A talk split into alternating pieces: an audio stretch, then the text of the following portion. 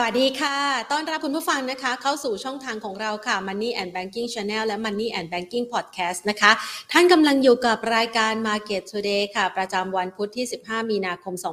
2566 นะคะ ท่ามกลางบรรยากาศการลงทุนของตลาดหุ้นไทยที่ฟื้นตัวได้อย่างสดใสนะคะ หลังจากเมื่อวานนี้มีแรงเทขายออกมาอย่างหนักเป็น Panic Sell นะคะ แล้วก็มีจังหวะของการช็อตเซลล์ปรับลดลงมาด้วยนะคะทำให้หุ้นในหลาย ๆ กลุ่มหลาย ๆ ตัวนั้นมีการปรับตัวลดลงไปทดสอบที่ระดับแนวรับสักประมาณ 1,520 จุดนะคะ ก็เข้าสู่โซนที่เรียกว่ามีการประเมินว่าเป็นโอกาสของการซื้อนะคะ รอบใหม่ แล้วก็เป็นระดับดัชนีที่ดูค่อนข้างน่าสนใจเลยทีเดียวนะคะอะเดี๋ยวเรามาดูกราฟกันสักหน่อยนะคะ เดี๋ยวโปรดิวเซอร์เราเปิดให้นะคะสำหรับบรรยากาศการลงทุนของตลาดหุ้นไทยนะคะ ในช่วงที่ผ่านมาจะเห็นได้ว่าตลาดเนี่ยนะคะมีแรงเทขายแล้วก็มีแรง panic sell ออกมานะคะ จากกรณีของความวิตกกังวลเกี่ยวกับระระบบ ของธนาคารในสหรัฐอเมริกาที่อาจจะขาดเสถียรภาพนะคะ หลังจากที่ธนาคารขนาดกลางเนี่ยมีการล้มละลาย โดยเฉพาะอย่างยิ่งถ้าหากว่าเป็นธนาคารที่เกี่ยวข้องกับธุรกิจเฉพาะตัวอย่างสตาร์ทอัพอย่าง SVB รวมไปถึงกรณีของ Signature Bank ที่ล้มละลายด้วยเช่นเดียวกันนะคะ ซึ่งกรณีดังกล่าวเนี่ยก็ยังเป็นปัจจัยที่ต้องจับตากันต่อ เพราะว่าน่าจะมีผลต่อการดำเนินนโยบายด้านการกำกับดูแล สถาบันการเงินของธนาคารกลางสหรัฐด้วย ในขณะเดียวกันนะคะ นักลงทุนก็คาดหวังว่ากรณีนี้น่าจะเป็นอีกหนึ่งกรณีปัจจัยที่กดดันทำให้ธนาคารของธนาคารกลางสหรัฐนั้น ชะลอหรือว่ายับยั้งการขึ้นอัตราดอกเบี้ยแบบแข็งกร้าวลงไปนะคะ ในช่วงเวลาที่ผ่านมา เราจะเห็นได้ว่าทิศทางของตลาดหุ้นไทยนะคะ ปรับตัวได้ค่อนข้างจะดีนะคะ แล้วก็มีแรงขึ้นไปชนเนี่ยสักประมาณ 1,698 จุดนะคะเกือบ 1,700 จุดโดยประมาณนะคะ แล้วหลังจากนั้นก็มีแรงเทขายออกมาเรื่อยๆนะคะ หลุดแนวรับที่1นะคะ อันนี้ก็มองได้นะคะว่าเนี่ยเป็นแนวรับที่1นะคะ1,600ท้วนๆนะคะ หลุดลงมานะคะ ก็มาทดสอบที่แนวรับที่2นะคะ1,550 โดยประมาณ ตรงนี้ก็ถือว่าเป็นอีกหนึ่งแนวรับหนึ่งถ้าเรายองย้อนกลับไปดูในอดีตนะคะ ก็หลุดลงมาเช่นเดียวกัน วันนี้เนี่ยพอหลุดแนวรับที่ 2 อันนี้ลงมาเนี่ยนะคะ ก็มีแรงขายไล่ลงมาเลยนะคะ เพราะว่ามันเป็นภาพทางเทคนิคที่ดูเสียไปนะคะ แล้วก็มีจังหวะของการเทขาย และนี่คือแนวรับสุดท้ายนะ1,530 จุดโดยประมาณนะคะ ก็เมื่อวานนี้ถือว่าแพนิคเซลนั้นก็หลุดลงมาเช่นเดียวกันมาทดสอบนี่ค่ะ จริงๆ ก็ถือว่าเป็นแนวรับแนวสุดท้ายเลยนะ 1,510 7 จุดโดยประมาณนะคะสำหรับตลาดหุ้นไทยเมื่อเทียบเคียงนะคะกับอดีตที่ผ่านมา มันมีจุดที่ทดสอบในช่วงเวลานี้เนี่ยหลายครั้งในปี 2011 2021 นะคะ หลังจากฟื้นตัวจากโควิด ก็อันนั้นครั้งหนึ่งในเดือนสิงหาคมนะคะ อันนี้มาอีกครั้งหนึ่งในปี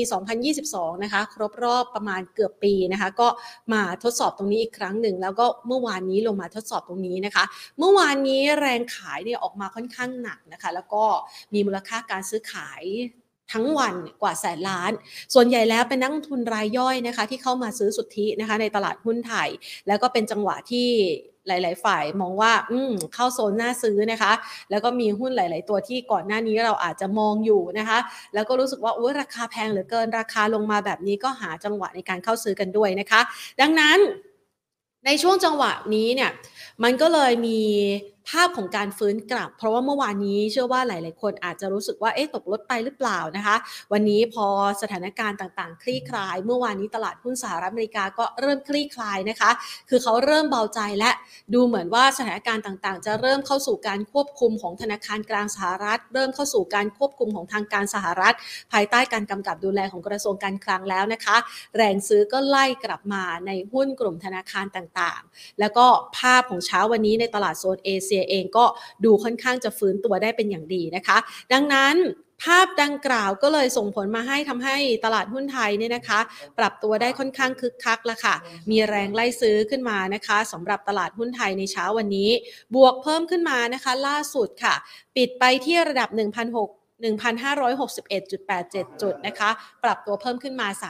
37.98 จุด โดยจุดสูงสุดเนี่ยนะคะ ไปทดสอบที่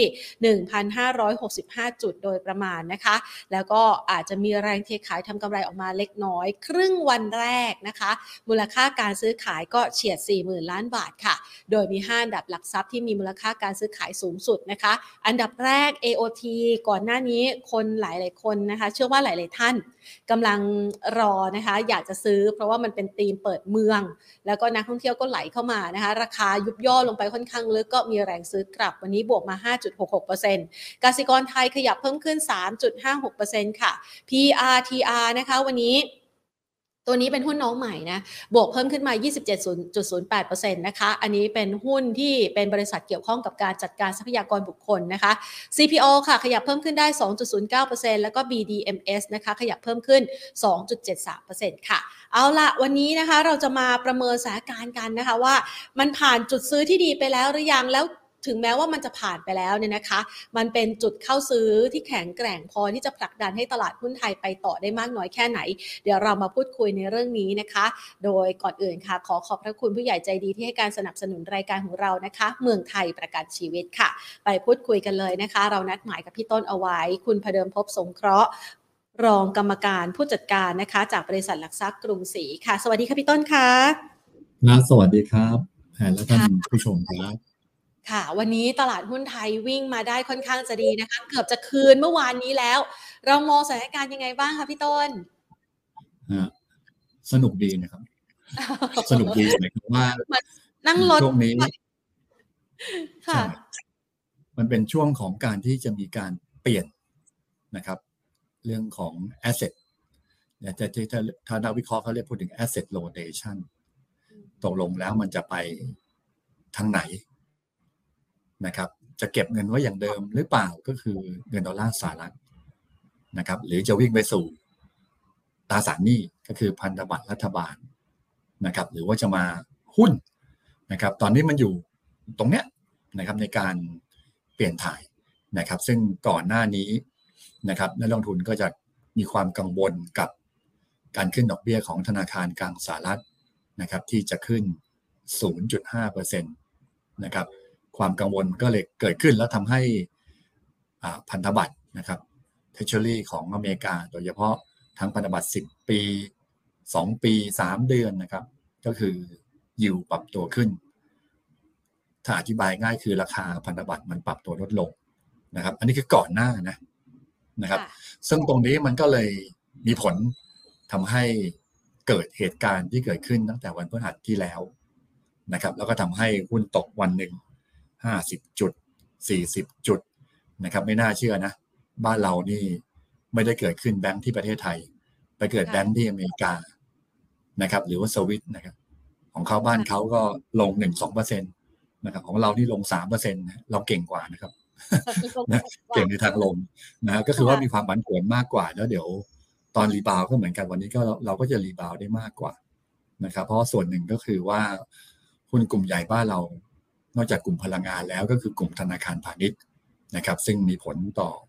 การตัดสินใจในการลงทุนพอสมควรนะครับ ซึ่งถ้าดูในประเด็นเรื่องของอดอกเบี้ยที่เมื่อกี้บอกไปนะครับทำให้การโยกย้ายนะครับ ในส่วนของพันธบัตรนะครับ ที่บอกว่าผลตอบแทนมันปรับตัวขึ้นไปเนี่ยนะครับนักลงทุนก็เลยมีความกังวล กังวลอะไรก็คือว่ามันมีอีกค่ายหนึ่งนะครับ ก็คือบอกว่าเฮ้ยนี่แหละนะครับ ดอกเบี้ยของธนาคารกลางสหรัฐใกล้จะถึงจุดสูงสุดแล้วนะครับ เลยไปเข้าไปซื้อในพันธบัตรรัฐบาล หรือว่า Treasury ในอเมริกานะครับ ซึ่งอันนี้คือบอกคนบอกเป็นต้นเหตุนะครับ แต่ผมมองว่ามันเป็นอ่าปลายเหตุมากกว่า ก็คือค่ะว่าทาง SVB นะครับ ธนาคารของอเมริกาเนี่ย ผมว่าเขาเหมือนกับลงทุนผิดพลาดนั่นแหละนะครับ ซึ่งหลายคนก็ตกใจบอกว่ามันจะมีผลต่อประเทศไทยหรือเปล่า ถ้าจะอธิบาย ในตรงนี้ก็คือว่าทาง SVB เนี่ยนะครับ ธนาคารที่ที่อเมริกานะครับก็เหมือนกับว่ามีการฝากเงินเข้ามานะครับ ฝากเงินขึ้นมาเพิ่มทุนเข้ามานะครับแล้วเงินที่เขาเอาไปก็คือมีสองทางนะครับหนึ่งก็คือไปลงทุนในอ่าลงทุนอะไรลงทุนในพันธบัตรลงทุนอะไรก็แล้วแต่ของเขา ปรากฏว่าเขาเลือกจะลงทุนในพันธบัตร นะครับของอเมริกานะครับก็ที่ผ่านมามันก็พอไหวนะนะครับทนได้นะครับราคาปรับตัวลดลงก็ทนไว้ทนไว้เก็บไว้แล้วก็ไม่ได้มาร์กราคา เพราะว่าเขามองว่าเป็นการถือยาวนะครับหรือส่วนหนึ่งก็คือไปปล่อยกู้ให้กับตัวฟินเทคนะครับหรือสตาร์ทอัพนะครับปรากฏว่าที่ผ่านมาแต่สตาร์ทอัพเนี่ยไม่ค่อยอัพเท่าไหร่นะฮะเพราะว่าดอกเบี้ยมันสูงมาว่าง่ายที่อเมริกา นะครับทำให้การปล่อยสินเชื่อแล้วก็เกิดภาวะที่การปล่อยกู้เนี่ยลดลงก็ไปยิ่งไปโถมไปลงทุนในพันธบัตรเพิ่มขึ้นในสหรัฐอเมริกานะครับมันตรงนี้ มันก็เลยทำให้หลายคนนะครับ โดยเฉพาะในฝั่งของคนผู้ฝากเงินนะครับ ที่พยายามบอกว่าพอฝากเงินแล้วปั๊บโอเค ก็อยากจะถอนเงินออกมา ใช้บ้างนะช่วงแรกก็ไม่มีผลอะไร แต่พอถอนหนักขึ้นนะครับ SBB ที่มีการ ไปลงทุนในพันธบัตรนะครับ ก่อนหน้านี้บอกจะเพิ่มทุนก็เพิ่มไม่ได้นะครับจำเป็นต้องขายพันธบัตรออกมาพอขายเสร็จปั๊บเห็นโชว์ตัวเลขโอ้โหขาดทุนมหาศาลคนก็ยิ่งแห่ถอนเข้าไปใหญ่นะครับ ความจริงแล้วผมสรุปแล้วแล้วว่า SBB รอบนี้ ไม่ใช่วิกฤตนะนะครับ มันเป็นเรื่องของบริษัทนั่นแหละเหมือนกับเราเหมือนกับคุณแพรและท่านผู้ชมไปลงทุนเนี่ยนะครับ คือเอาเงินฝากหรือเอาเพื่อนๆ ให้ยืมเงินมานะครับ เอาง่ายคือยืมเงินมาแล้วก็มาแล้วไปลงทุนในพันธบัตร เหมือนเราลงทุนไปซื้อที่นะครับ เวลาเพื่อนอยากจะถอนเนี่ยเราถอนไม่ทัน เราจะขายต้องขายราคาที่ต่ำนะครับมันเห็นแบบนี้ก็คือว่าผมคิดว่าทางกระทรวงการคลังหรือว่าเฟดก็เข้ามาเร็ว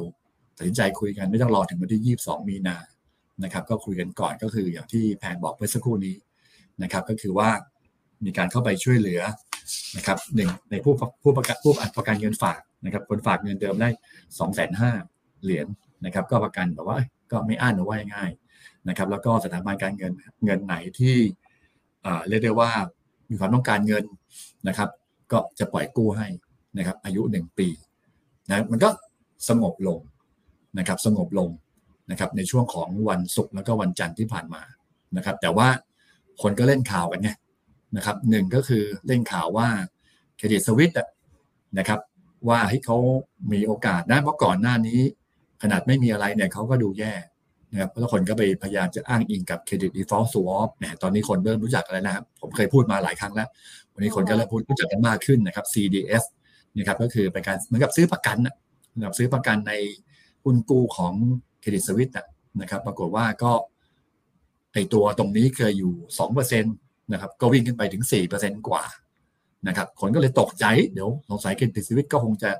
แย่เหมือน SVB หรือเปล่า นะครับมันก็เรียกได้ว่าผมก็บอกว่าจบไปเหมือนกันเพราะว่าตอนนี้ไอตัว CDS มันก็อยู่ 4%กว่านั่นแหละ คนยังยังยังกลัวๆกันอยู่นะครับหรือเมื่อวานนี้นะครับในระหว่างการซื้อขายก็มีการส่งข่าวว่ามูดดี้นะครับอาจจะมีการดาวเกตคือดาวไอ้ดาวเกตไอเอสบีบีไปจังบอลเนี่ยใช่แล้วนะครับแต่ว่าไปพูดถึง 5 6 ธนาคารอื่น ๆ อาจจะมีการดาวเกตในภาคของกลุ่มธนาคารพวกนี้นะครับ ก็เลยทำให้มันเกิดกระแสขายกันหนักเข้าอีกในบ้านเรา นะครับ โดยเฉพาะผมคิดว่ารอบนี้มันไม่ใช่แบงก์อย่างเดียวเป็นเรื่องของโฟคนตกใจ กลัวกันนะครับ กลัวกันมากพอสมควรนะครับ ก็ทำให้อินเด็กจากพันเกือบเกือบพันเจ็ดเมื่อตอนต้นต้นปีนะครับ ก็หลุดมาพันหกห้าสิบพันหกนะครับพันห้าร้อยแปดสิบพันห้าร้อยเจ็ดสิบพันห้าร้อยห้าสิบนะมันก็มาจบกันเมื่อวานนี้คือพันพันห้าร้อยยี่สิบสามจุด นะครับพันห้าร้อยยี่สิบแล้วกันนะครับไม่พันห้าร้อยสิบแปดจุดนะครับ ก็เรียกว่ายืนอยู่ได้นะครับ ก็มีการรีบาวขึ้นมาในวันนี้ครับจริงแล้ว ทางเทคนิคก็มีส่วนอยู่อยู่เหมือนกันนะครับ ที่ที่ที่จะเป็นแบบนั้นนะแล้วก็จังหวะพอดีว่าหลายเรื่องเรื่องซ้ำเดิมแหละนะครับคือไม่มีข่าวเรื่องอื่นแล้วนะครับ ก็คือเป็นข่าวเรื่องของไอ้ตัว SBB นั่นแหละคนก็ยังกลัว ก็เลยทำให้เกิดอาการผ่อนคลายนะครับ ว่าเฮ้ยมันไม่คงไม่ลามไปละเพราะว่าบทวิเคราะห์ออกมาเยอะเลยนะครับ ในเชิงของว่าเฮ้ยมันไม่เหมือนกันนะนะครับเพราะถ้าเทียบกับตัวของก่อนหน้านี้ก็คือสมัยเลแมนบาร์เดอร์เนี่ยสัดส่วนเนี่ยมันแค่ 6%ของ GDP นะครับของ SVB เนี่ยแค่ 0.9%ของ GDP นะครับอันตรายคงไม่เกิดขึ้น แล้วก็สมัยก่อนเนี่ย Lehman เนี่ยก็ส่วนใหญ่ก็คือไปเลเวลเลนนะครับก็คือว่าคนไปลงทุนต่อไปลงทุนต่อลงทุนต่อลงทุนต่อนะครับด้วยสัญญาที่ว่าเป็นเหมือนฟิวเจอร์บ้านเรานั่นแหละนะครับหรือว่า DW นั่นแหละ นะครับ แต่ว่าตอนนี้คือมันผิดเพียงแค่เขาลงนโยบายผิด ก็คือดันไปลงทุนในหุ้นกู้ ลงทุนในพันธบัตรระยะยาว ซึ่งเป็นสินทรัพย์ที่ปลอดภัยนะนะครับพันธบัตรรัฐบาลของอเมริกา แต่ว่าอย่างที่บอกคือว่าเหมือนกับเราไปซื้อที่ดินน่ะที่จะขายทีไม่ต้องยอมตัดขาดทุนเยอะหน่อยนะครับแล้วที่ผ่านมาก็คือบอกว่าราคาพันธบัตรมันลงด้วยนะฮะก็เป็นสองเด้งประกอบนะครับ อันนี้ก็เลยทำให้ภาพของต่างประเทศวันนี้มันก็เลยดู ดูมีทิศทางที่สดใสมากขึ้นนะครับ แล้วก็คนก็ไปตีความเรื่องของโอกาสในการขึ้นดอกเบี้ยนะครับ มีบางท่านก็บอกว่าเฮ้ยอาจจะเห็นไม่ขึ้นเลยนะนะครับ เพราะว่าตอนนี้ถ้าดูนะครับบางค่ายนะครับเท่าเท่าเท่าที่เห็นเนี่ยบางค่ายเนี่ยเริ่มมีการประมาณการนะครับในเรื่องของการลดดอกเบี้ยด้วยนะนะครับครั้งนี้นะครับนั่นคือของโนมูระนะครับว่าจะบอกว่าจะลดลง 0.25%นะครับแล้วก็มี 2 เจ้าใหญ่ๆนะครับก็คือโกลมอนแซกแล้วก็โดบาเคนะครับบอกว่าครั้งนี้จะไม่ขึ้นดอกเบี้ยนะครับแล้วก็มีตัวมอร์แกนแซเล่นะครับแบงก์ออฟอเมริกา JP Morgan นะครับบอกว่าจะขึ้นดอกเบี้ยแค่ 0.25%นะครับแล้วก็มีแค่ Citibank คนเดียวที่บอกว่าจะขึ้นดอกเบี้ย 0.5%มันก็หมายความว่ามันมันสองข่าวประกอบกันนะครับก็คือเรื่องของ SVB ที่เงียบไป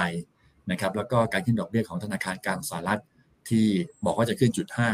มันก็ผ่อนคลายมากขึ้นนะครับนั้นประเด็นต่างประเทศตรงนี้ก็ทำให้หุ้นมันก็เลย rebound วันนี้ก็เราแรงกว่าชาวบ้านเขาหน่อยนะครับเราขึ้นมาเกือบเกือบสองเปอร์เซ็นต์นะครับของคนอื่นเขาก็ขึ้นมาตั้งหนึ่งเปอร์เซ็นต์เมื่อวานเราลงสามเปอร์เซ็นต์คนอื่นเขาหนึ่งถึงสองเปอร์เซ็นต์นะครับเพราะบ้านเราวันนี้เรียกว่ารถไฟเหาะตีลังกานะครับก็จากลบเมื่อวานวันนี้ก็เบิกบวกเยอะหน่อยครับ ค่ะ ต้องบอกว่าใครลงทุนเมื่อวานนะคะ ซื้อแล้วกำไรเลยนะคะ วันนี้ติดใจ แต่ถ้าหากว่าจะมาซื้อวันนี้นี่มันจะดูเสี่ยงไปไหมคะพี่ต้นเรามองยังไงบ้างคะซื้อวันนี้ก็เสี่ยงไปไหมก็ยังยังเสี่ยงอยู่เหมือนกันนะครับเสี่ยงเหมือนกันเพราะว่า เพราะว่าอะไรเพราะว่าณตอนนี้นะครับ เท่าที่ดูนะครับ ในเรื่องของเงินเฟ้อที่เมื่อกี้บอกไปนะครับนะครับ หลายคนก็บอกว่าเฮ้ยดอกเบี้ยอเมริกาจะขึ้น 0.25 หรือไม่ขึ้นเลยก็ตามนะครับแต่ปรากฏว่าถ้าดูตอนนี้นะครับเงินเฟอ้อของอเมริกาที่ประกาศมาล่าสุดเนี่ยนะครับถ้าดูแล้วเงินเฟอ้อทั่วไปนะครับก็ปรับลงนะ 6.4 มาเหลือ6%นะครับก็คือตามคาด 6%นะครับแต่ถ้าไปเราไปดูตัวเงินเฟอ้อพื้นฐานคือ core inflation นะครับปรากฏว่าปรับลงเล็กน้อยแค่ 5.6 มาเหลือ 5.5 นะครับแล้วก็ในกลุ่มของถ้าดูเดือนต่อเดือนหมายความว่าเอาเดือนกุมภาที่กับเดือนมกราเนี่ย นะครับปรากฏว่าเพิ่มขึ้น 0.5%นะครับถ้าเทียบกับมกราเทียบกับธันวาเนี่ยเพิ่มขึ้นแค่ 0.4นะครับก็คือจาก 0.4 เป็น 0.5ค่ะแล้วตัวเลขคอเนี่ยมันลงไม่เยอะนะครับแค่ 5.5%นะครับมันสิ่งที่ห่วงคือว่า KPI ของทางเฟดเนี่ยมันมี 2 ตัวหนึ่งก็คือตัวเลขเศรษฐกิจก็คือการจ้างงานนะครับเมื่อวันศุกร์ที่แล้วมีการประกาศตัวเลขการจ้างงานก็เรียกว่ามันก็ยังเพิ่มอยู่ประมาณสองแสนตำแหน่ง นับยังดีอยู่ไม่ได้ไม่ก็คือยังทนทนไม่ได้แย่ว่าง่ายนะครับ แล้วก็ตัวเลขเงินเฟ้อที่บอกไปก็ลงอย่างลงไม่ต่ำกว่า 3 2เปอร์เซ็นต์คืออยู่ที่6เปอร์เซ็นต์นะครับแล้วก็เงินเฟ้อพื้นฐานเนี่ยเดือนต่อเดือนยังเพิ่มขึ้นอยู่ แล้วมากกว่าเดือนที่แล้วด้วยคือ 0.4 เป็น 0.5เปอร์เซ็นต์นะครับสิ่งที่ห่วงก็คือว่าเฮ้ยวันที่ 22 มีนาคมนะครับที่จะมีการประชุมของธนาคารกลางสหรัฐเนี่ยเฟดแต่ละ สาขานะคนที่ทำคนที่โหวตได้เนี่ยจะโหวตอย่างไร ซึ่งผมเชื่อว่าคงจะโหวตกัน 0.25 นั่นแหละ เพราะตอนนี้โอกาสความน่าจะเป็น 0.25%เนี่ยมันอยู่ที่ 80%นะในการลงทุนในตัว CME Fetch Watch นะครับแต่ว่าสิ่งที่ต้องติดตามต่อนะครับก็คือเรื่องของตัวอะไรตัว project projection นะครับเรื่องของ policy policy rate นะครับว่าจะถึงจุดสูงสุดเท่าไหร่ นะครับซึ่งก่อนหน้านี้เมื่อครั้งที่แล้วนะครับมันอยู่ที่ 5.1%นะครับก็ต้องลองดูว่า 5.1 เนี่ยมันจะปรับเพิ่มเป็น 5.5 ไหมหรือ 5.75 ไหม หรือคงไว้เฉยนะครับกำลังบอกว่าถ้าคงไว้เฉยอยู่ที่ 5.1%หุ้นจะขึ้นต่อนะครับหุ้นจะขึ้นต่อนะครับ แต่ถ้าออกมาเพิ่มขึ้น 5.5 5.75 นะครับไอ้แก๊งที่แช่งแช่งว่าให้ลงก็บอกว่าเห็นไหมนะครับ ดอกเบี้ยของอเมริกาเนี่ยยังขึ้นต่อนะยังไปต่อนะ นะครับเพราะว่าตอนนี้ที่คิดว่าดอกเบี้ยจะขึ้นน้อย แล้วคิดว่าดอกเบี้ยจะขึ้นจุดสูงสุดเนี่ยอาจจะไม่ไม่ไม่เยอะเหมือนสมัยก่อนแล้วเนี่ยก็เพราะว่าอะไรเพราะว่ามันมีเรื่องของแบงก์เข้ามาเกี่ยวข้องนะผมก็เชื่อว่าครั้งนี้นะครับขึ้นจุด25เพราะว่ากังวลเรื่องของ SVB Bank นะครับแต่ว่าในอนาคตผมมองว่าเงินเฟ้อเนี่ยจะเป็นตัวที่ทำให้ฉุดตลาดอีกครั้งหนึ่งนะครับอันฝากไว้ก็คือว่าถ้าดูประเด็นของต่างประเทศนะครับ ก็ต้องฝากไว้ว่า ไอตัวดอทพอตที่ว่านะครับตัวดอกเบี้ยที่เขาจะมาร์กกันเนี่ยจะเป็น 5.1 หรือมากกว่านะครับนั่นก็หมายความว่าระยะสั้นเนี่ย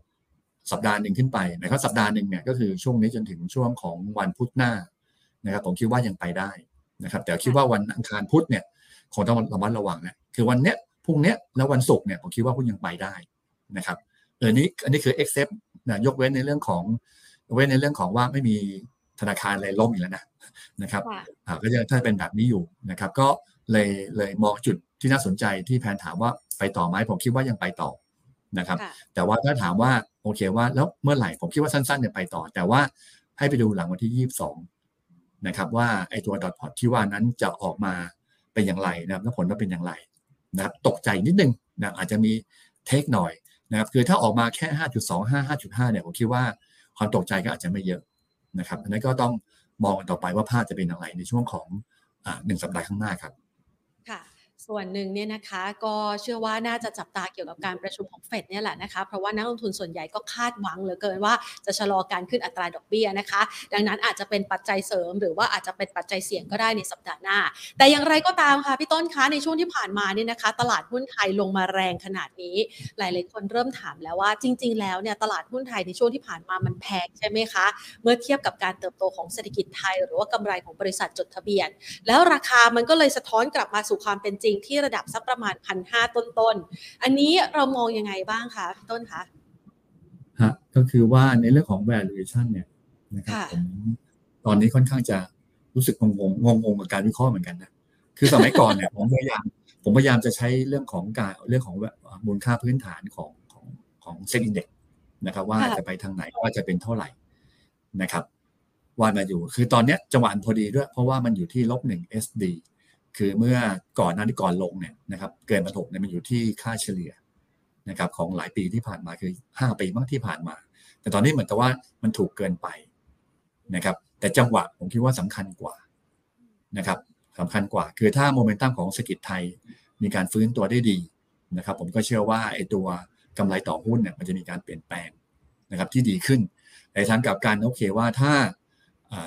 ในเรื่องของเศรษฐกิจไทยมันแย่ลงนะครับกำไรต่อหุ้นเนี่ยมันก็จะลดลง ซึ่ง PE ที่ควรจะเป็นมันก็จะเพิ่มขึ้นเองใน PE ที่ประมาณที่ปัจจุบันเนี่ยมันก็จะเพิ่มขึ้นเองอัตโนมัตินะครับเพราะนั้นผมว่าตอนนี้คือว่าผมชอบใช้ดูตัว E มากกว่านะครับหมายความว่าณตอนนี้เศรษฐกิจไทยกำลังฟื้นตัว หรือว่าจะหดตัวนะครับแต่จังหวะตอนเนี้ยมันมันไหลเด้งก็คือว่า ณตอนนี้คือหุ้นมันถูกอยู่พอดีด้วยนะครับก็คือว่าตัว PE band เนี่ยมันอยู่ต่ำกว่าค่าเฉลี่ย 5 ปีที่ผ่านมาก็คืออยู่ที่ลบ1 standard deviation แล้วปรากฏว่าจังหวะพอดีคือว่าหนึ่งก็คือเรื่องของจบไม่จบก็คือเรื่องของตัว SBB มันก็จะเงียบลงนะครับเป็นแรงกระแทกทำให้มันเข้ามาสู่พื้นฐานด้วยระดับหนึ่งนะครับแล้วก็เด้งที่สองก็คือในเรื่องของการที่ผมคาดว่านะครับไอตัว EPS กำไรต่อหุ้นของบ้านเราเนี่ย ผมมองว่าตอนนี้จะเริ่มไม่ปรับลงแหละนะครับ ก็น่าจะมีทางนี้น่าจะปรับตัวเพิ่มขึ้นมากกว่านะครับ เพราะอะไรเพราะว่า ณตอนนี้ถ้าไปดูตัวเลขเศรษฐกิจไทยประจำเดือนนะครับมกราคมนะครับเป็นตัวเลขที่ออกมาหลายตัวเริ่มฟื้นตัวโดยเฉพาะการส่งออกนะครับหลายคนบอกการส่งออกติดลบไม่ใช่เหรอนะครับเดือนมกราคมที่ผ่านมา คือถ้าไปดูเดือนต่อเดือนเนี่ยมันบวกนะนะครับคือถ้าดูมกราปีนี้กับมกราปีที่แล้วมันลบไป 14เปอร์เซ็นต์นะครับแต่ถ้าดูมกราปีนี้ถ้ากับธันวาคือเดือนต่อเดือนเนี่ยมันบวกขึ้นประมาณทัก0.6 0.7เปอร์เซ็นต์คือจากติดลบ มาเป็นบวกน้อยๆนะครับนี่คืออันที่หนึ่งอันที่สองคือการลงทุนภาคเอกชนที่เคยติดลบ มันก็เริ่มฟื้นขึ้นมาเดือนต่อเดือน ภาคการบริโภคก็เช่นเดียวกันก็ฟื้นตัวขึ้นมานะครับภาคการผลิตที่เคยลงมาเรื่อยๆ ก็มีการปรับตัวขึ้นมานะครับ แล้วก็ภาคการบริการก็ปรับตัวขึ้นมาได้ดี มีตัวเดียวที่ไม่ค่อยดี ไม่น่าเชื่อนะ คือนักท่องเที่ยวต่างประเทศอ๋อเอ๊ะเป็นลูกเยอะๆนะคะ อ่าคือหลายคนมองว่าเพิ่มขึ้นเยอะค่ะนะครับคืออันนี้คือเอามกราปีนี้กับมกราปีที่แล้วอ่าฮะนะครับแต่ถ้าเอามกราปีนี้เทียบกับธันวาปีที่แล้วก็คือเดือนต่อเดือนเนี่ยมันหายไปแสนหนึ่งค่ะ มันลดไปแสนแสนคนนะครับ เพราะว่าเที่ยวกันเยอะละก็เลยเบาลงมานิดนึงนะครับแต่ไม่ต้องตกใจเพราะเดือนกุมภาเนี่ยเราคงจำได้คืออะไรทางนักท่องเที่ยวจีนนะครับค่ะเริ่มมีทัวร์กันตั้งแต่เดือนกุมภาค่ะ จำได้ว่าเดือนกุมภาแสดงว่าเดือนกุมภาเนี่ย ตัวเลขค่ะนักท่องเที่ยวก็จะกลับมาเป็นบวกมากขึ้น อ่า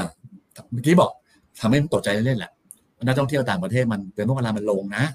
อ่าฮะนะครับ อ่า แต่ว่ากุมภามันจะกลับมาใหม่แล้วเวลาเราดูเนี่ยพยายามอย่าไปดูปีต่อปีแล้วนะครับเพราะฉะนั้นใครเป็นสายโมเมนตัมใครเป็นสายหุ้นนะค่ะดูปีต่อปีแล้วเนี่ยรู้สึกมันจะผิดยังไงก็อ๋อเพิ่มอ่าอ่าฮะมันจะเพิ่มนะครับค่ะหรือส่งออกก็เหมือนกันไปดูปีต่อปีมันลบค่ะ มันลบ แต่ว่าดูเดือนต่อเดือนมันบวกอืมอ่านั้นก็อยากให้ดูหรือว่าการบริโภคหรือการลงทุนก็เหมือนกันดูปีต่อปีมันลบนะครับแต่ค่ะเดือนต่อเดือนมันบวกนะครับอ่าฮะนั่นเซนเมนต์ก็คือว่ามันเริ่มจะอ่าอ่าเพิ่มขึ้นแล้วนะครับเพิ่มขึ้นแล้วขึ้นแล้วแบบนี้นะครับ แล้วเงินเฟ้อของบ้านเรานะครับ ถ้าดูประกาศล่าสุดนะครับ เมื่อไม่ไม่กี่วันก่อนเนยนะครับ เงินเฟ้อบ้านเราก็ติดลบไม่ได้ติดลบลดลง นะครับจาก5.2เป็น 3.79เปอร์เซ็นต์เดือนกุมภานี่คือเดือนกุมภานะครับ แล้วก็คออินเฟชันก็ 3.04 เป็น 1.93 นะครับ ก็ปรับลงทั้งคู่ เห็นไหมคือปรับลงทั้งคู่แสดงว่าเศรษฐกิจไทยกำลังจะฟื้นตัวเงินเฟ้อลดลง แต่ปรากฏว่าจังหวะโชคไม่ดี มันมาเรื่องของตัว SVB พอดี หรือโชคดีก็แล้วแต่ เพราะทำให้ประเทศไทยอยู่ภาวะเรือสมดุลที่เมื่อกี้แพนบอกอะ นะอ่าฮะแม่บอกแล้วหุ้นไทยเมื่อก่อนแพงตอนนี้ถูกแล้วค่ะนะครับ ก็เลยสองเด้งประกอบกันก็คือว่า มันมีการฟื้นตัวพอดีนะครับอ่าฮะแต่ว่าระยะสั้นอย่างที่บอกคือ มันอาจจะฟื้นตัว แล้วก็ไปกังวลกันใหม่วันที่22มีนานะครับ แล้วก็อีกครั้งหนึ่งก็คือว่าหุ้นไทยจะกลับมาดีก็คือว่าต้องดูหลังวันที่31มีนาค่ะก็คือว่าภาพของเดือนกุมภาเนี่ยมันดีจริงไหมอย่างที่ผมบอกอ่าแต่แล้วเดือนเมษายนมันจะกลับมาอีกครั้งหนึ่งอ่าฮะ เงินจะกลับมาอีกครั้งหนึ่งเพราะฉะนั้นสองขยะที่มันอยู่มันอยู่ควายกันบอกว่าเฮ้ยมันจะไปทางไหนเนี่ยแต่คือตอนเนี้ยยังไปทางบวกนะครับ แต่ว่าหลัง22จนถึงวันที่31มีนาเนี่ย ผมบอกว่าหุ้นมันจะออกแกว่งๆและคล้ายๆแล้วเฮ้ยประเทศไทยดียิ่งเปล่า ดีไหมนะครับ ก็วันที่31ก็จะรู้กันเดือนมีนาแล้วต้นเดือนเมษาค่อยว่ากัน ค่ะนะครับแสดงตอบคือว่าผมก็มองว่าเป็นแบบนี้แสดงว่าเซ็ตอินเด็กไทยนะครับ ก็ข้อสรุปเลยนะครับหลายคนบอกว่าโอ้โหพูดมาแทบตาย นะครับคนดูกราฟลงง่ายหมดเลยนะผมบอกเฮ้ยไม่ต้องไปไม่ต้องไปดูเลยไม่ต้องไปพักไม่ต้องไปบรรยายบรรยายเรื่องของเศรษฐกิจหรอกดูกราฟเลยมันส่งมาที่กราฟอย่างเดียว ใช่ครับนะครับ แต่ว่าการ rebound เนี่ยมันจะวิ่งไปที่เส้นค่าเฉลี่ย 10 วันอืมนะครับ ก็คือว่าจะไปต่อได้หรือเปล่าก็คือตรงแถวหนึ่งห้าแปดแปดนะครับ หรือเส้นสองร้อยวันว่าจะเปลี่ยนเทรนด์ไหมที่หนึ่งหกสามศูนย์นะแสดงว่าจนถึงวันที่ยี่สิบสองเนี่ยผมเชื่อว่าจะไปที่หนึ่งห้าแปดแปด นะครับแล้วก็ดูว่าเฮ้ยสมมติว่าวันที่ยี่สิบสองปรากฏว่าเฟดยังคงไว้ที่ห้าจุดหนึ่งเปอร์เซ็นมันไปต่อนะแต่ถ้ามันบอกว่าปรับจากห้าจุดหนึ่งเป็นห้าจุดห้าห้าจุดหกคุณมาลง เราก็ไปรอดูหลังวันที่สามเอ็ดมีนานะครับว่าจะไปต่อหรือเปล่านะครับ ก็คือจะฝ่าด่านห้าสามศูนย์ได้หรือเปล่า ในเรื่องของเส้นค่าเฉลี่ย 200 วันนะครับ แต่ณวันนี้ผมบอกว่ายังยังไม่ผ่านนะครับ ก็คือจะมี rebound สั้นๆนะเพราะว่าอะไรเพราะว่าตอนนี้ ผมยังกังวลกนง.จะประชุมวันที่ 29 29 มีนานะครับอาจจะขึ้นดอกเบี้ยนะคนที่พูดถึงดอกเบี้ยประเทศไทยนะนะครับผมคิดว่าคงจะขึ้นอีกครั้งหนึ่งเหมือนกันนะครับคนตกใจอ้าวเฮ้ยคนกังวลเศรษฐกิจไทยเอ๊ะกังวลเรื่องของธนาคารต่างประเทศทำไมมาขึ้นดอกเบี้ยนะผมคิดว่าอีกช็อตหนึ่งเนี่ยผมคิดว่าอาจจะขึ้นดอกเบี้ยเพื่อให้เงินเฟ้อเราเข้าสู่ภาวะปกติ หรือว่าที่แบงก์ชาติต้องการคือต่ำกว่าสามเปอร์เซ็นต์นะครับเร็วเร็วกว่าปกตินะครับเพราะฉะนั้นณตอนนี้คือว่าผมคิดว่า ภาพของการลงทุนถ้าดูเทคนิคประกอบด้วยนะครับน่าจะมี rebound ต่อนะครับก็ฝากแนวต้านไว้ที่หนึ่งห้าแปดแปด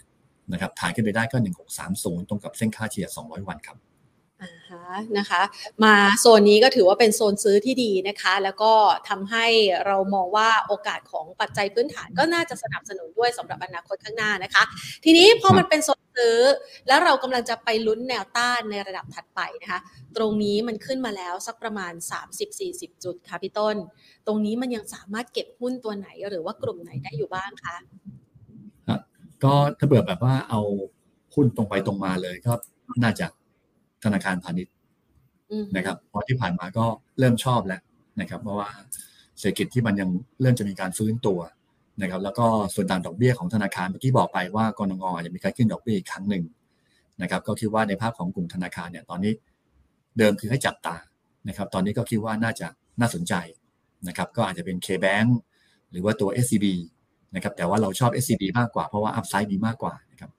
อันตัวที่หนึ่งก็คือน่าจะชอบตัว ของอาทาง K-Bank แล้วก็ตัวของ SCB นะครับแล้วก็ทางเทคนิคนะครับของ K-Bank เนี่ยนะครับก็มีการ rebound ตั้งแต่เมื่อวานนะครับเมื่อวานก็ลงมาต่ำสุดนะครับที่ประมาณแถวๆหนึ่งสองหกนะครับก็รีบาวขึ้นขึ้นมาได้นะครับวันนี้ก็อยู่ที่หนึ่งสามหนึ่งนะครับน่าจะวิ่งไปถึงเส้นค่าเฉลี่ยยี่สิบห้าวันแถวๆหนึ่งสามแปดนะครับตรงนั้นจะเป็นแนวต้านนะครับหรือว่า SCB นะครับก็คิดว่าเมื่อวานนี้ต่ำสุดที่ 97.50 นะครับ วันนี้ก็มีโอกาสดีตัวขึ้นเส้น2เส้นอะไรเส้น 75 วันนะครับ104 นะครับตรงนั้นก็จะเป็นแนวต้านนะอันนี้คือเรียกว่าขึ้นลงตามกระแสต่างประเทศนะครับ ตามประเด็นในเรื่องของอ่าเรื่องของอะไรเรื่องของธนาคารของต่างประเทศนะครับ แต่ถ้าเป็นกลุ่มที่แข็งแรงนะครับ ผมมองว่ากลุ่มที่แข็งแรงเนี่ย ผมยังชอบกลุ่มที่คมอุตสาหกรรมนะครับ คือลงก็ลงยากนะแต่ว่าขึ้นก็ขึ้นอาจจะขึ้นเยอะหน่อย หรืออาจจะแต่แต่ช้ากว่าแบงค์นะครับ ก็คือ ดาวไซด์จำกัดนะครับแต่ว่าอัพไซด์เปิดนะครับว่ากันง่ายๆ ถามว่าทำไมชอบในกลุ่มนิคมอุตสาหกรรมนะครับหนึ่งก็คือตอนนี้ตัว MPI นะครับดัชนีของอุตสาหกรรมเนี่ยนะครับเดือนมกราคมล่าสุดเริ่มกลับมาเป็นบวกอย่างที่เมื่อกี้บอกไป 0.8%แล้วก็บอกว่าบวกแค่ 0.8%นั้นมันก็เชียร์ก็คือจากลบเป็นบวกนะครับจากลบเป็นบวกผมชอบแบบเนี้ยนะครับแล้วก็การลงทุนภาคเอกชนนะครับเดิมติดลบเหมือนกันก็มาบวก 1.8%นะครับโดยเฉพาะการอะไรการ นำเข้าสินค้าทุนนะครับหรือว่าการสั่งซื้อเครื่องมือเครื่องจักรนะครับนำเข้าสินค้าทุนเนี่ยบวกขึ้นถึง 4.7%นับนำเข้าเครื่องจักร 2.9%บวกขึ้นแล้วแสดงว่ากลุ่มที่คมอุตสาหกรรมนะครับผมคิดว่าที่ผ่านมาไม่ค่อยลงนะนะครับโอ้โหเกิดกระแส SVB ก็ราคาก็ไม่ลงนะครับนั่นก็คือว่าผมคิดว่าภาคการลงทุนของประเทศไทยนะครับน้ำหนักเนี่ยเริ่มมีมากขึ้นนะครับนั้นก็แนะนำตัวถ้าชอบสุดก็เป็นอมตะนะครับอมตะก็ เมื่อวานนี้ก็ลบนิดหน่อย วันนี้ก็ตีกลับขึ้นมานะครับก็อัพไซด์เรามอง 28 นะในเชิงพื้นฐานนะครับแต่ว่าเทคนิคเนี่ยมอง 22 ก็จะเป็นแนวต้านตอนนี้21.6 นะครับก็ผ่าน 22 ได้ก็ 23 นะครับก็จะเป็นจุดต้านหรือ WSA นะครับแล้วก็วันนี้ก็เมื่อวานก็แข็งแรงนะครับ วันนี้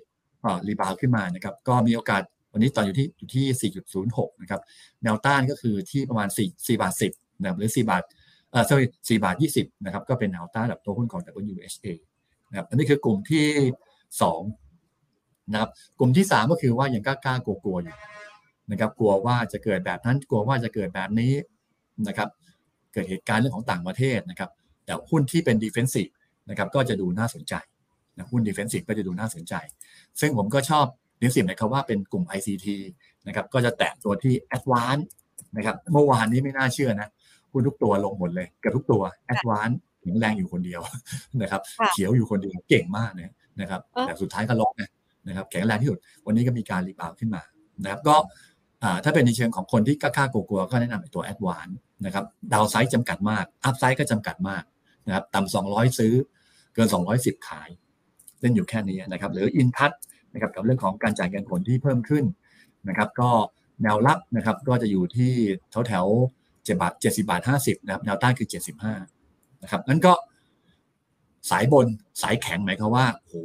การได้การเสียนะครับก็คือกลุ่มธนาคารพาณิชย์นะครับ สายที่ว่ากลางหน่อยนะครับ ก็คือว่าโอเคโมเมนตัมของเศรษฐกิจไทยที่ดีก็นิคมอุตสาหกรรมนะครับสายแข็งหมายความว่า โอ้ก็กลัวอยู่เหมือนกันนะยังไม่กล้าอยู่ก็เป็นกลุ่ม ICT นะครับแนะนำอมตะกับดูเอ้ยแนะนำแอดวานกับตัวอินทัศครับ อันนี้ก็ สามไอเดียนะครับ ก็เลือกเอาแล้วกันว่าท่านชอบแบบไหนครับ ค่ะ ตัวอื่นๆที่ไม่ได้ไม่ได้แนะนำนะคะพี่ต้นในช่วงที่ผ่านมาเนี่ยหรือว่าข้ามวันมานี้เนี่ยค่ะมันก็มีหลาย ๆ กลุ่มที่ฟื้นกลับมาเหมือนกัน ตรงนี้เราเราแนะนำขายทำกำไรไปก่อนหรือว่ายังไงดีคะอ่ากลุ่มอื่นผมคิดว่ามันก็คงขึ้นตามกันนะครับนี่คือเป็นแค่เป็นแค่รีเอาง่ายคือเป็นแค่ rebound ทางเทคนิค เป็นแค่แค่ขาเทคนิค rebound นะครับอย่างเช่นกลุ่มพลังงานเนี่ยผมมองว่าเป็นแค่ขา rebound นะครับอย่างเช่นปตท.สผ.นะครับ ก็ rebound คือโอเคว่าเล่นเล่นตามเข้าไปก่อนนะครับ ก็ rebound ไปที่เส้นค่าเฉลี่ย 10 วันที่ 148นะครับก็ผมคิดว่าใหญ่มันขึ้นไงผมคิดว่าคง rebound ตามกัน 148 ก็เป็นแนวต้านแล้วก็หาหาจังหวะขายไปก่อนรอบหนึ่งสลับตัวหุ้นของตัวกลุ่มพลังงานนะผมผมผมเชื่อว่าราคาน้ำมันเนี่ยตอนนี้ยังไม่ขึ้นนะครับหรือขึ้นน้อยนะครับหรือว่าตัวลงกัน นะครับขึ้นเยอะเหมือนกันนะนะครับวันนี้นะครับแต่ก็ rebound ไปที่เส้น 200 วันประมาณแถวห้าสิบสามห้าสิบก็จะเป็นแนวต้านนะครับแสดงว่ากลุ่มพลังงานเนี่ยนะครับก็ซื้อ trading ได้นะครับแต่ว่าหาจังหวะนะครับถ้าใกล้ๆ คือถ้าเผื่อเลือกวันที่ใกล้ๆวันที่ยี่สองเนี่ยผมจะมองขายกลุ่มพลังงานก่อนนะครับหรือปิโตเคมีนะครับก็หาจังหวะขายบริเวณตรงนั้นแหละนะครับก็แนวต้านของ GC ก็เส้นค่าเฉลี่ย 10 วันก็ 47 บาท นะครับตรงนั้นก็จะเป็นแนวต้านนะครับ ก็เลิกเอาแล้วกันครับอ่าค่ะเห็นภาพชัดกันนะคะสำหรับภาพรวมของการลงทุน แล้วก็วัดระดับดัชนีที่เป็นแนวต้านที่มีนัยสำคัญที่ต้องผ่านไปให้ได้นะคะเพื่อไปทดสอบแนวต้านถัดไปด้วย พร้อมกับกลุ่มหุ้นที่น่าสนใจนะคะ ทีนี้มาถึงคำถามของคุณผู้ชมกันบ้างดีกว่าค่ะพี่ต้นคะคุณผู้ชมสอบถามนะคะบอกว่าอย่างกรณีของ IVL เนี่ยพอจะรับได้ไหมขอแนวรับแนวต้านหน่อย เมื่อสักครู่นี้ PTTGC เพิ่งแนะนำว่าตอนนี้ขายทำกำไรไปก่อนเนาะ หมายความว่าไอ IVL เนี่ยนะผมคิดว่าถ้าของปิโตรเคมีคล้ายกันนะครับทั้งหมดนะครับ เพราะว่าโอเคว่าน่าจะรีบาวไปก็คงประมาณแถวสามหกห้าสิบนะครับถ้าเล่นตอนนี้คือบาทห้าสิบอะนะครับก็เล่นแค่แค่เด้งนะครับก็คงจะ rebound แหละนะครับตามกระแสของอ่าทิศทางของภาพรวมนะครับคือตอนนี้ในสายของ commodity ผมอาจจะยังไม่ค่อยชอบนะครับก็คือปิโตรเคมีนะครับพลังงานอะไรพวกนี้นะครับก็อาจจะ คือขึ้นคงแบบว่าไม่ขึ้นไหมคงขึ้นตามกันนะครับ แต่ว่าเวลาถ้าหุ้นมันกลับเปลี่ยนเทรนเนี่ยผมคิดว่าจะลงแรงกว่าครับ ต่อไปนะคะ N cap ค่ะมองยังไงบ้างคะครับผมก็ทางเทคนิคนะครับก็คล้ายๆกันนะครับ ผมคิดว่าก็น่าจะมีรีบาวนะครับตรงเส้น 75 วันนะครับก็คือ 4 บาท 20นะครับถึงตรงเส้น200วัน 4 บาท 50นะครับหาจังหวะขายแถวๆนั้นแล้วกันนะครับต่อตัว N cap ครับ ค่ะ ตัวต่อไป ITC ค่ะ อันนี้เกี่ยวกับการส่งออกสัตว์เลี้ยงอาหารสัตว์เลี้ยง ผลประกอบการดีราคาหุ้นลงคุณผู้ชมถามค่ะอ่าก็นั่นคือก็เหมือนกำไรต่อหุ้นเหมือนอีตัวกำไรฮะถ้า PE อะไรอย่างเงี้ยนะครับนะครับกำไรดีก็คือโมเมนตัมมันไม่ไม่ดีนะครับส่งออกอาหารสัตว์เลี้ยงเดิมก็คืออ่าแนะนำกันนะราคาหุ้นก็ปรับตัวลงไปนะครับคือหลังจากหลุดนะครับก็เรียบร้อยเหมือนกันเมื่อเมื่อสองสัปดาห์ที่แล้วนะครับแต่ตอนนี้ผมมองว่ามีรีบาว นะครับแต่ว่า step แรกอย่างที่บอกคือว่าเวลาที่เขาเล่นตามกระแสโลกเนี่ยผมคิดว่ามันจะมากลุ่มหลักก่อนนะครับนั่นคือกลุ่มธนาคารนะครับอันหุ้นส่งออกจะตามมาที่หลังนะครับก็คือถ้าเล่นแบบอย่างนี้นะนะครับก็ ITC วันนี้ก็ติดลบด้วยนะชาวบ้านก็ขึ้นนะแต่เขาติดลบนะครับ ก็คือแถวแถวถ้าจะเล่น rebound ก็แถวแถวยี่หกนะครับถ้า rebound ขึ้นไปที่เส้นสิบวันก็คือยี่แปดห้าสิบโอ้ไกลเหมือนกันนะยี่แปดนะโดยประมาณก็หาจะหาจังหวะแถวๆนั้นนะครับน่าจะเทคโปรฟิตไปก่อนครับ ค่ะอ่านะคะสุดท้ายนี้ค่ะ อยากจะให้พี่ต้นนะคะ แนะนำนักลงทุนหน่อยในจังหวะที่เราต้องเผชิญความท้าทายและความผันผวนที่เกิดขึ้นนะคะ โดยที่ไม่ได้เป็นปัจจัยภายในประเทศเลย เมื่อวานนี้อาจจะมีคนตกใจตกใจขาย บางคนตกใจถัว บางคนตั้งใจซื้อนะคะ เราแนะนำในจังหวะแบบนี้ยังไงบ้างคะแนะนำก็คือว่าหนึ่งก็คือว่าแฟกหรือเรื่องจริงนะครับ ที่เมื่อกี้พยายามบอกไปว่า ณตอนนี้ก็ยังคิดว่าตัวเลขปัจจุบันเนี่ยคิดว่าไม่น่าจะเกิดวิกฤตเศรษฐกิจ ไม่น่าจะเกิดวิกฤตสถาบันการเงินของอเมริกานะครับแต่คนกลัวลามไปกลัวจะพูดถึงเหมือนตอนปี 08 09สัพพามนะครับที่เกิดขึ้นก็กลัวกังวลกันแบบนั้นนะครับทำให้พอมีกระแสนิดเดียวเชิงลบ ก็โดนกันเต็มที่นะครับแต่ว่าไม่ได้หมายความว่าเฮ้ยเวลาที่บอกเป็นข้อเท็จจริงแล้วทำไมเฮ้ยทำไมเราเข้าไปช้อนซื้อเมื่อเมื่อวานเนี่ยถ้าใครไปชื่อซ้อนตั้งแต่ตอนตอนเปิดนะครับหรือว่าก่อนหน้านี้ก็คือวันจันทร์ ที่ทำไมบอกก็รู้อยู่แล้วว่าว่ามันแฟกก็คือว่ามันไม่อันตรายแต่อย่างที่บอกคือ ความเชื่อของคนมันไม่เหมือนกันนะครับแล้วจุดหนึ่งก็คือว่าความตกใจ มันเริ่มร่วมด้วยนะครับ ตอนนี้ก็เริ่มหายตกใจแล้วยังมีคนกลัวอยู่นะ ผมเชื่อว่ายังมีคนกลัวนะครับ แล้วก็เดี๋ยวตัวเลขอะไรออกมาแป๊บผลก็จะกลัวอยู่ที่บอกคือเดี๋ยววันที่ยี่สิบสองก็จะมีคนกลัวเรื่องของดอกเบี้ยขึ้นนะครับนั้นก็คือว่ามันต้องรอสักพักหนึ่งนะครับ ที่บอกคือว่าผมก็เลยบอกว่า ถ้าใครแบบ สายกลัวเลยเนี่ยผมว่าไปรอหลังวันที่สามเดือนมีนาเลยนะครับแล้วค่อยว่ากันนะสายกลัวนะถ้าใครสายก้าสายก้าเนี่ยตอนนี้ก็โอเคก็ก็น่าสนใจนะแสดงว่าในมุมผมผมเนี่ยนะครับผมก็ดูในประเด็นเรื่องของความเสี่ยงที่เกิดขึ้น แล้วก็ถ้าดูทางเทคนิคตอนเนี้ยนะที่พยายามอธิบายคือว่าตอนนี้ยังเป็นขาลงอยู่นะนะครับเส้นค่าเฉลี่ยสิบวันยี่ห้าวันเจ็ดสิบห้าวันเลยเป็นขาลงนะครับนักนักเทคนิคนักเทคนิค บอกว่าตอนนี้เล่นแค่ขารีบาวผมก็เลยบอกว่าที่ตอนนี้มันคงจะรีบาวไปถึงวันที่ยี่สองมีนา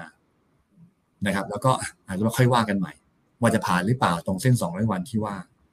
เพราะฉะนั้นตอนนี้คือว่าสิ่งที่ในการลงทุนเนี่ยผมอยากให้ดูหลายองค์ประกอบประกอบกันนะครับ ไม่ได้เชื่อเศรษฐกิจอย่างเดียว ไม่ได้เชื่อมูลค่าพื้นฐานอย่างเดียว ไม่ได้เชื่อเทคนิคอย่างเดียว นะครับสไตล์ของ modern investor คือดูทุกอย่างนะครับดูแบบไม่ต้องเก่งมากนะแบบอย่าถามผมเยอะนะนะอย่าถามผมลึกนะครับว่าเฮ้ยเมื่อกี้บอกแนะนำอมตะเนี่ยลองเปิดเผยทฤษฎีมาหน่อยว่า แนะนำเนี่ยมีมูลค่าที่ควรจะเป็นเนี่ยคำนวณยังไง อันนี้ผมต้องขอเวลาไปศึกษาหมายความว่าต้องมี paper support นะครับ อันนั้นคือค่ะมีแบบ paper นะนี่คือผมไม่ได้เตรียมตรงนั้นมาหรือมันก็คือว่าณวันนี้คืออยากแนะนำว่าในช่วงเวลาที่มีการเปลี่ยนถ่าย asset เนี่ยผมคิดว่า ความลึกซึ้งของ valuation เนี่ยมันจะไม่ลึกซึ้งนะครับมันเป็นค่ะเพราะโมเมนตัมคือว่าของเศรษฐกิจเนี่ยเป็นเรื่องของการคาดการณ์ในอนาคตนะครับยังไงก็ตามถ้าอยากจะอุดหนุนนะอุดหนุนอ่าหลักทรัพย์กรุงศรีนะครับหรือจะเปิดบัญชีก็โทรมาที่ 0 2 6 5 9 7 7 7 7จำง่ายนะ 0 2 6 5 9 7 7 7 7นะครับค่ะหรือจะสนับสนุนลูกชายผมนะครับอ่าพบรักกาแฟนะครับอ่า LINE add นะครับ add พบรักกาแฟนะครับ P O B R A K C O F F E E นะครับอ่าคุณคุณได้ทั้งสองอย่างเลย เปิด port หุ้นก็กรุงศรีนะครับค่ะทานกาแฟ หรือว่าจะเปิดร้านกาแฟก็พบรักกาแฟครับอ่านะคะ เอาล่ะนะคะสำหรับใครหลาย ๆ คนนะคะ ที่วางแผนการลงทุนในวันนี้นะคะ น่าจะได้ข้อคิดที่ดีเลยทีเดียวแล้วค่ะสำหรับการลงทุนไปนะคะ แล้วก็ได้คำถามนะคะ จากใจนักลงทุนต่างๆ ด้วยนะคะ เอาไว้เดี๋ยวเรามาอัปเดตกันใหม่นะคะพี่ต้นคะในเดือนสักประมาณเดือนหน้าเราจะเจอกันเดือนละครั้งนะคะครับวันนี้ขอครับขผอบมพระคุณนะคะ สวัสดีครับนะคะคือภาพของการลงทุนในช่วงจังหวะเวลานี้นะคะ เชื่อว่าหลายๆคนก็อยากจะมาประเมินสถานการณ์แล้วก็วางแผนการ ลงทุนที่เหมาะสมกันนะคะ ก็ฝากเอาไว้ละค่ะสำหรับใครนะคะที่วางแผนกันนะคะ หลาย ๆ ท่านเข้ามาพูดคุยกันนะคะ แล้วก็มองหาโอกาสการลงทุนนะคะอาจจะตอบไม่ครบทุกข้อความนะคะ ก็เอาไว้ว่าเป็นภาพที่ดูจากคำแนะนำของพี่ต้น จะได้มีสติในการที่จะไตร่ตรองนะคะ จริง ๆ แล้วเวลาเราลงทุนค่ะ เราอาจจะต้องมีการวางแผนเอาไว้ก่อนล่วงหน้านะคะ ว่าที่ระดับดัชนีประมาณเท่าไหร่ คือลงทุนในสินทรัพย์ไหนก็แล้วแต่นะคะเราต้องดูว่าระดับราคาเท่าไหร่คือระดับราคาเป้าหมายที่เรารอนะคะถ้าวันใดวันหนึ่งราคามันมีจังหวะของความตกใจ จากปัจจัยอะไรก็แล้วแต่ที่ไม่ได้เกิดขึ้นจากปัจจัยภายในบริษัท หรือว่าปัจจัยเฉพาะตัวของตลาดหุ้นไทยเองเนี่ยนะคะ ก็เป็นจังหวะที่ท่านจะเข้าซื้อ และคนที่มีแผนก่อน มีสติกว่าจะสามารถลงทุนได้อย่างประสบความสำเร็จแล้วค่ะ เอาละค่ะ นี่ก็เป็นเรื่องราวนะคะ ที่นำมาฝากกันในวันนี้นะคะ วันนี้หมดเวลาแล้วค่ะ ลากันไปก่อนนะคะ สวัสดีค่ะ